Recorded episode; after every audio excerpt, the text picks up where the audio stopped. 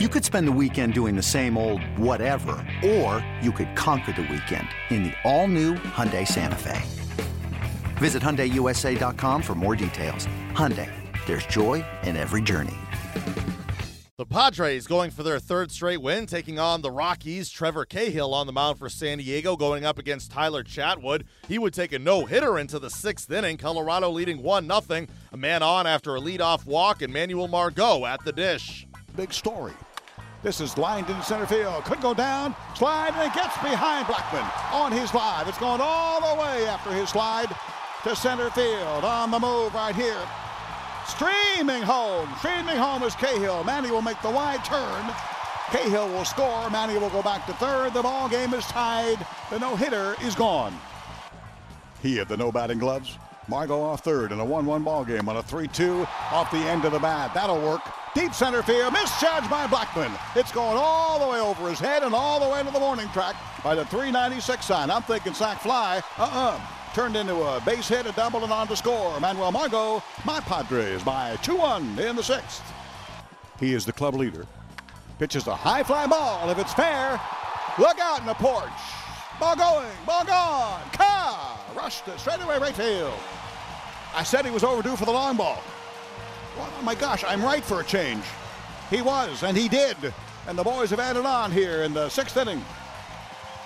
That'd be Oberg and uh, Russet now a high fly ball to deep right center field. Car rush and a half for Ryan Schimpf. Ball going, ball gone. He's ahead of Gonzalez, no balls and two strikes. Hedges sets up outside.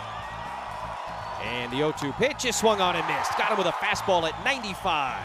And the Rockies leave the bases loaded here in the eighth. The Padres tie a season high with their third straight win, taking it 6 2. Trevor Cahill gets the victory, going six plus innings, allowing one unearned run, striking out seven. Rockies catcher Tony Walters had to leave the game in the seventh inning with a head injury. Yangervis Solarte with a big home run for the Padres. He spoke after the game. With one of the heroes of the ball game, Yangervis Solarte. Yangervis, thanks for joining us. That home run, did you know as soon as it left your bat that it was going to get over the wall? Bueno, si tú sabías que esa bola se fue cuando tú la diste.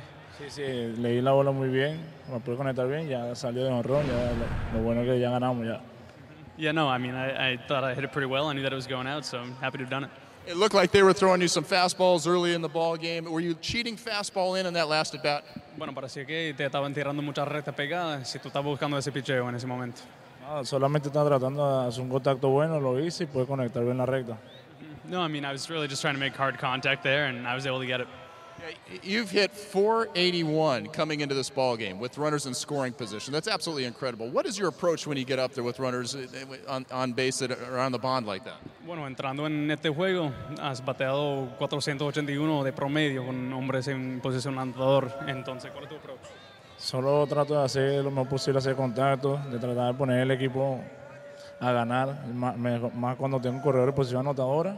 Y eso es lo que pasa, que me concentro un poquito más y trato de hacer lo mejor posible. Yeah, no, I mean, I'm honestly just trying to get a good pitch and make good contact and help the team win, so be able to drive those guys in. You sure are making it look easy. Yangervis, congratulations. Thanks again. Trevor Cahill gets the victory for the Padres. Austin Hedges spoke about the starter's performance. Mike, thanks so much. We're here with Austin Hedges. Austin, congratulations. You, you did another masterful job of working this pitching staff and holding that offense under control.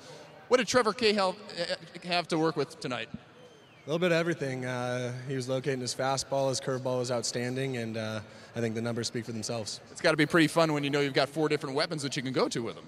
Absolutely, it, uh, it makes my life easy, and uh, he goes out there and competes every time, and uh, glad to get a win for him. How about this bullpen that you get to work with as well? Have you ever seen two left-handers come in like Hand and Buchter that are able to dominate left-handers and right-handers both like these two guys can?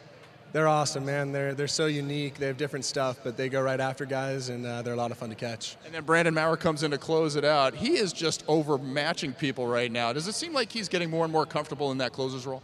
I think so. He's embraced it, and he loves that role. He wants to go out there in the ninth and bring the win home for us, and uh, he was outstanding tonight. Awesome. Thanks for the time. Go enjoy the celebration. Thank you.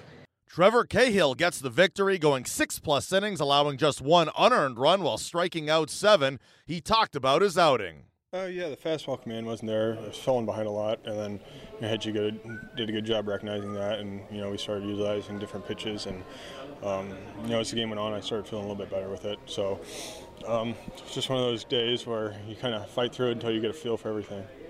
Andy said that she looked maybe a little bit gassed after running around the bases. Did you feel that way when you went back there for the final inning? Uh, no, I mean they did a good job. Our offense, you know, scored a couple more runs. I was able to catch my breath, and um, yeah, I mean, usually we don't have to worry about going first first to home. The Padres offense finally wakes up in the sixth inning. Manager Andy Green talked about his team's third straight win. Third time through the lineup was uh, magic for you guys tonight. Uh, yeah, and Cahill showed some patience and got it started off. I think probably inning or two before that, he he had really good stuff. Chatwood did, but uh, was kind of spraying the fastball there, and we were helping him out over and over again, getting outside the zone again. Finally, we shrunk the zone down, took some walks, put us in position to score some runs, and then kind of force him back in the middle of the strike zone. That's when the home runs come. So I think patience leads to power, and I think you saw that today.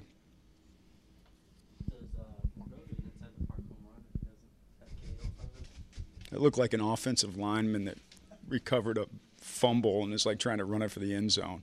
That's what that looked like right there. Uh, no disrespect offensive lineman anywhere, but uh, Trevor was uh, definitely slowing down Manny Margot behind him right there. That's uh, I'm just happy he scored, and then I stuck him back on the mound for the for the seventh. He threw two pitches, took the deepest breath I've ever seen a pitcher take in his life and realized that was a bad decision to send him back out there. But uh, he had a really good outing today, threw the ball very well. It's an elite curveball. It is really, really good, and uh, I, I, thought it was a real good pitch mix. Hedgie did a good job keeping him off balance, called a good game. But uh, I think the, the standout pitch for him is the curveball. Consistently, is that too. Strikeout rate and swing and miss rate is way up from what it's been in the past. Is that just a matter of him throwing the curveball more, throwing it better, or pitch mix?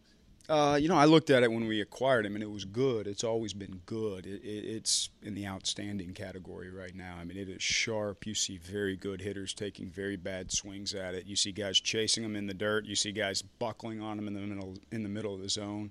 Uh, just looks really good right now. You talk, about not wanting to rely on the home run, but that, that's not exactly a problem. That has been a problem for Padres teams in the past. Is this, is this a power hitting team? Would you categorize your team as that at this point in the season? I mean, I, I think there's guys in that lineup when you look at it, and three down through seven that they can hit 20 each. 20 or more. I think that's a realistic expectation for some of those guys. So uh, I think you're looking at five guys in the lineup that have the possibility of hitting 20 home runs or that capability within them. So yeah, it's a it's a home run hitting team at times. Uh, and I, for me, like the more we force pitchers into the strike zone, the more home runs we're going to hit. That's uh, the patience, taking the walks leads to good pitches to drive out of the ballpark. Up next, the series against the Rockies continues on Wednesday. Jered Weaver takes the hill for San Diego.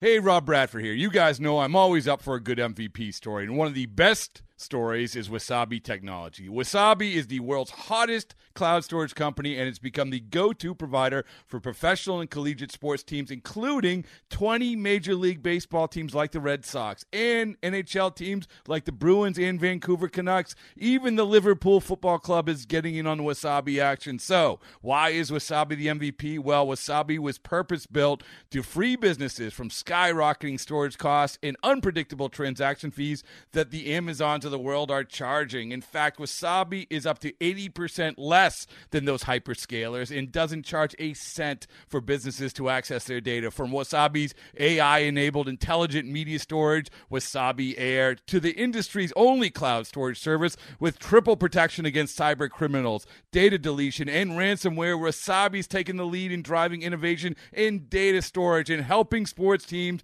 to unleash the power of their data. Wasabi, another Boston based championship team.